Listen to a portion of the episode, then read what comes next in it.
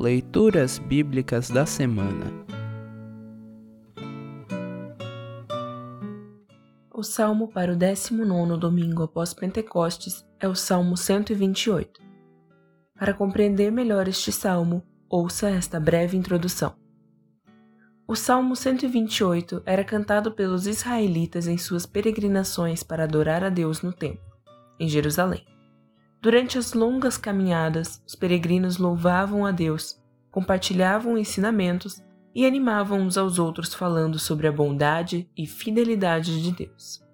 No Salmo 128, aprendemos que quem teme a Deus vive seguro, tem um lar feliz e é abençoado por Deus.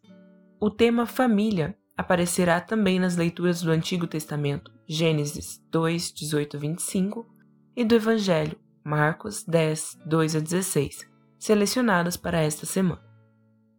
Ouça agora o Salmo 128. Salmo 128 Título Recompensa pela obediência a Deus. Canção de Peregrinos.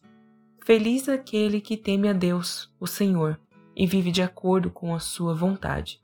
Se você for assim, ganhará o suficiente para viver será feliz e tudo dará certo para você.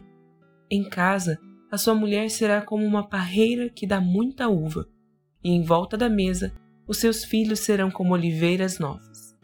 Quem teme ao Senhor certamente será abençoado assim. Que do Monte Sião o Senhor o abençoe.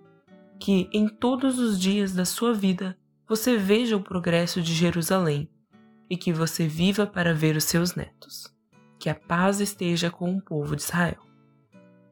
Assim termina o salmo para esta semana.